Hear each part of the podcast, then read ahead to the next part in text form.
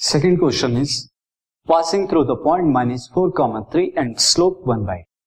equation की हमें बतानी है ऐसी लाइन की, जो पास करती हो माइनस फोर कॉमा थ्री और स्लोप कितना हो माइ one by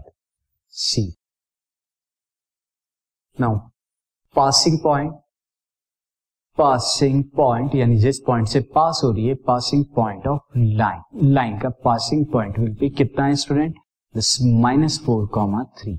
and slope slope है यहाँ पर वन बाई टू की। Now point and slope form में जो इक्वेशन होती है तो equation of equation of line will be will be this x minus x one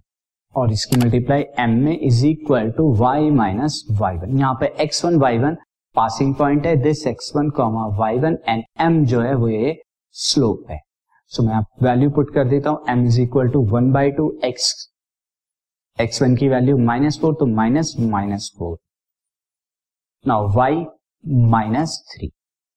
now this one by two के अंदर मल्टी या बल्कि टू की क्रॉस मल्टीप्लाई कीजिए तो X and minus minus plus four two की क्रॉस मल्टीप्लाई की right hand side में तो two Y minus two three सा six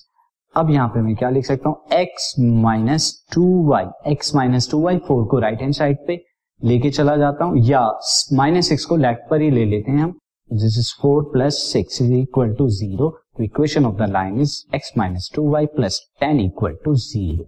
this is the equation of the required line now see the next question